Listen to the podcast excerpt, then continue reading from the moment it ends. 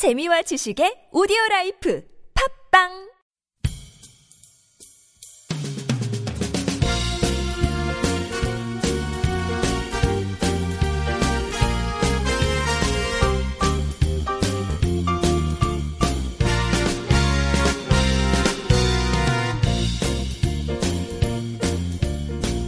안녕하세요 이동 기자입니다. 안녕하세요. 문강 기자입니다. 안녕하세요. 김준성 기자입니다. 네, 지금 이제 남북 관계가 최악이죠. 아, 예, 매우 안 좋죠. 매우 안 좋습니다. 그래서 지금 남쪽의 이제 대북 적대 정책에 대해서 야, 이 언제까지 이걸 할 거냐 그런 이제 얘기들이 나오고 있어요. 미국에서도 미국의 이제 이 대북 정책이 이제 잘못됐다. 음, 전략적 인내는 더 이상 이제 먹히지 않는다. 이런 비판들이 나오고 있거든요. 이번에 5차 핵시험 이후에 좀 그런 얘기들이 많아, 많아진 것 같아요. 예. 그러니까 이게 제재를 하고 압박을 하니까 북한이 항복할 줄 알았더니 핵시험을 또 해버리더라 이거예요. 1년에 두 번 한 건 처음이잖아요. 그렇죠. 그래서 야 이게 오히려 제재를 하니까 더 심해진 것 같다 어, 이런 얘기들까지 이제 나오고 있는데 아무튼 여기에 대해서 서방의 언론들이 나 이제 뭐 비판들을 했다 이런 내용들을 좀 종합을 해봤는데 좀 소개를 해주시죠. 네. 그리고 요즘에 이제 박근혜 정부와 여당이 뭐 북한 심장부를 초토화시킨다, 뭐 평양을 지도에서 사라지게 할 거다, 뭐 이런 주장들을 했잖아요. 네. 예. 그래서 이제 이 핵무장 하자는 얘기도 나오고 있어요. 그럼요. 핵무장론들이 속속 이제 지금 들고 나오고 있는데 이제 하지만 이제 해외에서는 이런 한국 어 그다음에 이제 미국의 강경 일변도 대북 정책에 비판의 목소리가 이제 나오고 있습니다. 그래서 이제 특히 미국의 주요 뭐 진보 보수의 뭐 대표하는 그런 일간지들이 이런 목소리를 내고 있는데요. 먼저 이제 뉴욕 타임즈는 어 지난 10일 날 이제 이런 제목을 냈어요. 박근혜 대통령이 이제 막 북한의 지도자를 험담했잖아요. 네. 그거에 대해서 이제 북한은 미치기는커녕 너무 이성적이다라는 제목의 기사를 발표를 했습니다. 어 이거 박근혜 대통령 노리고 제목 지은 것 같은데 왠지. 그러니까요. 저격인가요, 네. 저격? 어, 여기 이 기사에 이제 그 미 서던 캘리포니아대 정치 전문가 뭐 데이비드 시 강이라는 사람이 어, 북한의 지도자들이 국내외에서 하는 행동들이 이성적인 자국의 이익을 잘 드러내고 있다라고 이제 강조를 했는데요. 특히 이제 이런 핵실험과 같은 북한의 전략이 힘이 약한 국가가 이제 강대국을 적으로 마주했을 때 평화를 이루기 위한 이성적인 방법이다 이렇게 분석을 했어요. 음. 네. 그리고 이제 그 다다음 날 또 뉴욕 타임즈가 이런 기사를 했습니다.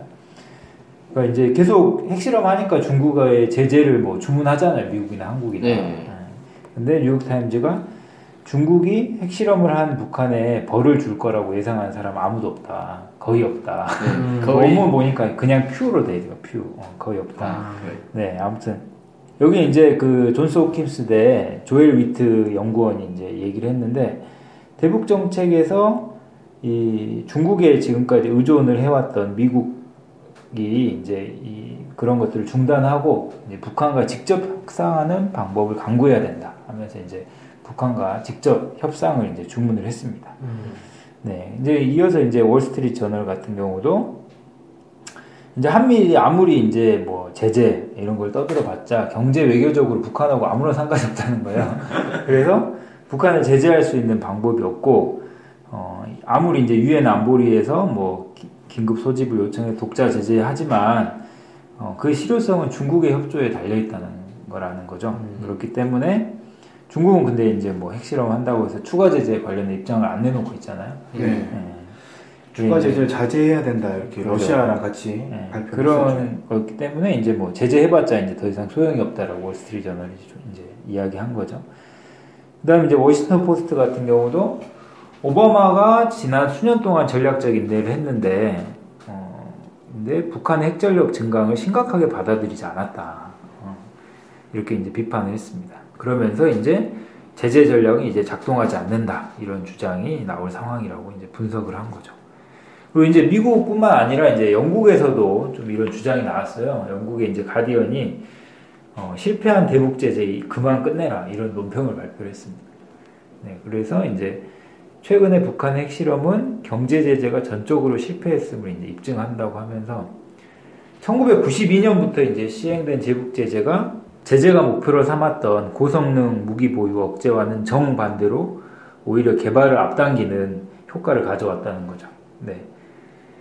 그래서 이제 이 여기 이제 필자는 어떻게 주장을 했냐면 예, 지금까지 이제 북한에 가해진 제재가 이 극동아시아 평화를 유지하는 데 실패해왔다라고 주장을 하면서 어, 이상적인 대안은 북한 이런 개방을 위해서 활발한 교육이나 문화 교류를 추진하고 그리고 언젠가는 이제 뭐 동독처럼 남북이 통일할 거라는 희망을 갖도록 최선을 다하자. 뭐 이제 이른바 뭐 개혁 개방 정책인 것 같긴 한데 아무튼 북한과 교류 협력을 해야 된다. 뭐 이런 주장을 했습니다. 그러니까 전반적으로는 뭐 제재 더 이상 해봐야 소용이 없다, 네, 뭐 효과 없다 뭐 이런 내용이네요. 그렇죠. 음. 네, 제재만 하다가 지금 북한이 핵무장했다. 어떡할 거냐. 음. 뭐 이런 주장인 거죠. 국내에서는 어떤가요 분위기가? 국내에서는 일반적으로 이제 우리가 보는 언론들은 대부분 이제 핵실험에 대한 그런 강경 분위기를 여전히 뭐 그대로 보도를 하고 있습니다. 뭐 이거는 뭐 한겨레 경향도 크게 다르진 않고.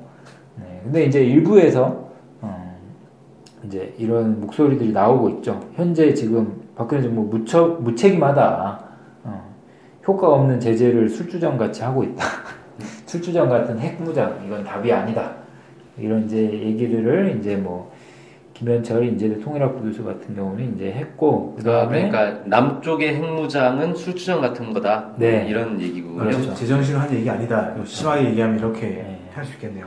이렇게 많이 비판을 하더라고요. 이제 뭐 전문가라고 하는 사람들이 인기나 얻어보려고 음. 어, 지금 핵무장 주장하고 있다. 포퓰리즘. 네. 어 많이 들어보니 많이 들어봤네요. 네. 그다음에 이제 뭐 그 윤영관 옛날 전 외교부 장관도 조선일보 칼럼을 통해서 이제 우리가 북핵이나 통일 문제를 풀어가려고 했으면 북에, 북에 대한 영향력을 행사할 수 있는 지렛대를 키워왔어야 된다. 남북관계 발전했어야 된다는 거죠. 근데 이제 이 우리는 그걸 놓쳤고 북한 문제는 완전히 우리 손을 떠났다. 음. 우리 이제 할 수 있는 게 없다. 이렇게 이제 한탄을 했다. 원래 이제 원래 지렛대가 있었- 있었지 않습니까? 금강산 관광지대도 있었고 개성공단도 있었고 그렇죠. 그 외에 할수 있는 게 많이 있었는데 스스로 다 잘라버려가지고 아니 사실 이제 그 지렛대를 이용해서 압박을 하려고 했던 거잖아요. 근데 별 압박이 안 되더라고요 이게. 개성공단 중단하면 어, 한국 할 줄 알았는데 뭐, 그 정도는 별 영향력이 되지 않더라는 되버렸죠.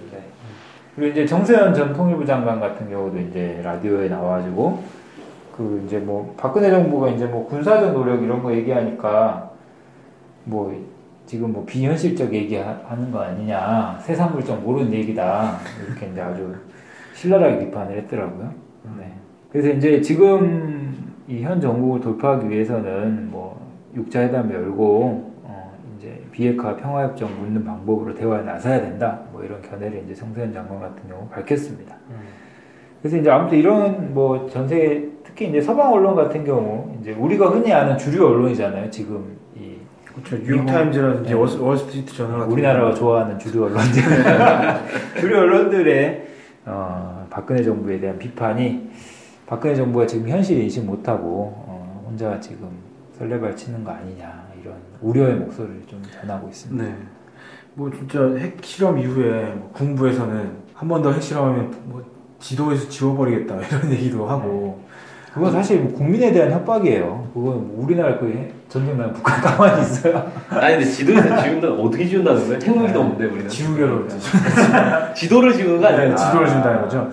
예, 그런 식으로 이제 한다든지 사실 그 작전권도 없는데 그 그런 전략 무기 그 진짜 지도에서 지우려면 대단한 무기 써야 되는 거 아닙니까? 그러니까 그런 그런 무기를 사용할 수 있는 권한 자체가 없는 사람들인데 아니, 기자들이 좀 손들어 물어봤으면 좋겠어요. 그 미국이 허락해 주겠냐고.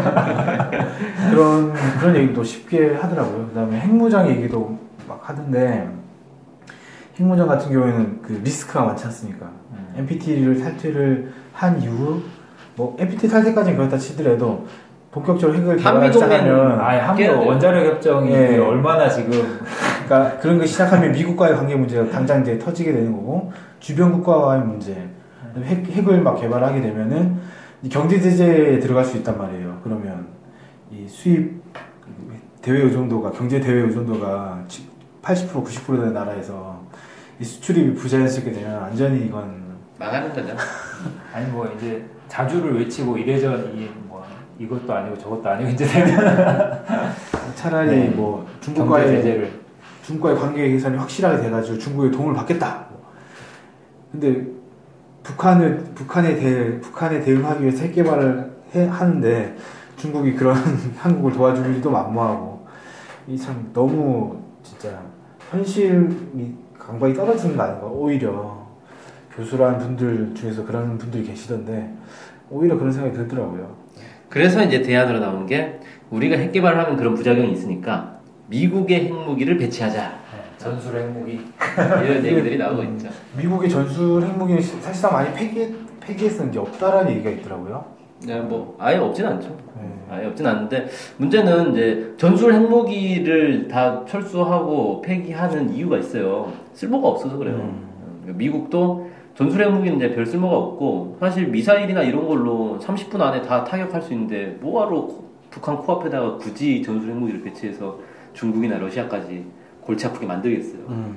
그러니까 미국 입장에서도 전술 핵무기보다는 그냥 핵잠수함이 계속 왔다 갔다 하면 그만이라는 거예요. 굳이 뭐 전술 핵무기를 갖다 놓는 건 정치적 쇼인 건데 그 정치적 쇼로 얻을 수 있는 것보다는 잃을 게 더 많은 거죠. 네. 그래서 뭐 핵잠수함을 건져야 된다 이런 주장도 있, 있더라고요. 핵 잠수함 뭐 건전하는데 아 제발 그 세금 가지고 하지 말고 그 주장하는 분들이 좀 사제를 털어서 어, 건조하면 뭐 반, 반대는 안 하겠습니다. 요즘 조선업 되게 어렵잖아요. 뭐 구조조정도 해야 그러네요. 되고. 네. 그렇게 이제 개인적으로 수주해가지고 하면 네. 개인이 핵, 개인이 핵잠수함을 수주해서 아 모르겠다. 아무튼 좀 해법이 없는 상황이지 않습니까? 네, 어떻게 보면 군사적인 대응으로 또는 음, 강제적인 방안으로 더 이상은 해법이 없는 상황이고 그렇다면은 시야를 다시 좀 돌려서 10년 전에 벌써 10년이 지났군요. 10년 전에 했던 음, 남북관계 개선, 그다음에 대화 이런 방법으로 돌아가야 이, 이 한반도 핵 문제를 해결할 수 있지 않을까. 좀 이렇게 생각해야 될 것 같거든요. 정말 우리 좀 그게 상식이죠. 권력을 가진 사람들이 근데 이거를 어, 지금 권력진 사람은 그렇게 생각하지 않고 권력을 차지하고자 하는 사람들은 무서워서 말 못 꺼내고 막 이런 것 같아요 자꾸 참, 무서워서 말 못 꺼내는 건지 실제 본심이 어떤지는 사실 모릅니다. 아 예. 무서워서 못 꺼낸다라고 믿고 싶네요 그나마도 아유 참. 네. 오늘 그래서 예, 박근혜 정부의 대북 정책에 대해서 어, 해외 그리고 국내에서까지도 어, 상당히 비판적인 목소리들이 나오고 있다. 어, 주류 언론에서 음, 이런 얘기들을 좀 다뤄봤습니다. 오늘 방송 여기서 마치겠습니다. 고맙습니다. 네, 고맙습니다.